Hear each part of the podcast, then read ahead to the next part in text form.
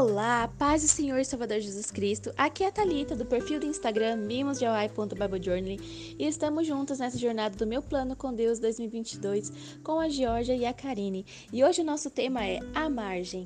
A leitura está em Filipenses 4, do 10 ao 20, versículo 19. De acordo com as gloriosas riquezas que ele tem para oferecer por meio de Jesus Cristo, lhes dará tudo o que vocês precisam. Achei muito interessante a colocação da nossa autora de hoje, que é a Julie, e ela colocou uma situação muito legal. No parque da cidade onde ela mora, existe um borboletário, né? Um lugar propício para que as borboletas possam crescer e ter o que elas precisam para poder envelhecer bem, né? Então, um ambiente propício, temperatura propícia, uma fauna propícia.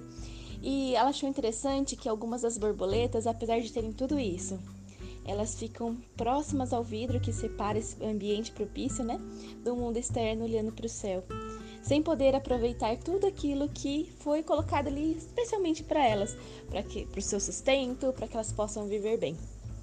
Então a Julie pergunta assim: será que eu também faço isso com Deus?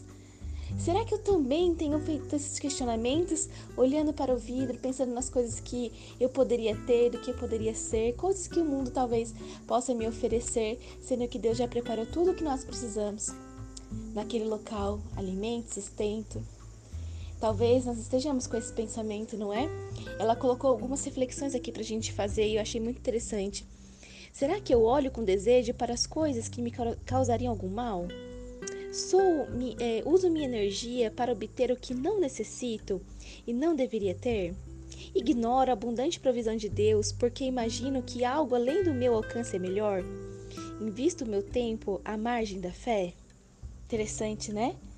Que possamos ficar com essas meditações de hoje. Será que nós temos ignorado o sustento do Pai, as coisas que Ele planejou para nós, para contemplarmos aquilo que o mundo pode oferecer? que isso não seja verdade em nossas vidas. Vamos orar? Pai, estamos na tua presença, Pai, Jesus amado. Te agradecemos por tudo que o Senhor tem nos feito. Sabemos que o Senhor tem para nós provisão, sustento. Ah, Jesus, um abraço quentinho para nos oferecer todos os dias. Muitas vezes, Senhor, nos ficamos reflexivas, pensando no que poderíamos ter ou poderíamos achar lá fora. Ah, Senhor, abafe em nós essa vontade e que possamos estar com os olhos abertos para enxergar tudo aquilo que o Senhor fez por nós. Ah, Senhor, que possamos aproveitar inteiramente aquilo que o Senhor tem para as nossas vidas, tudo aquilo que o Senhor já preparou.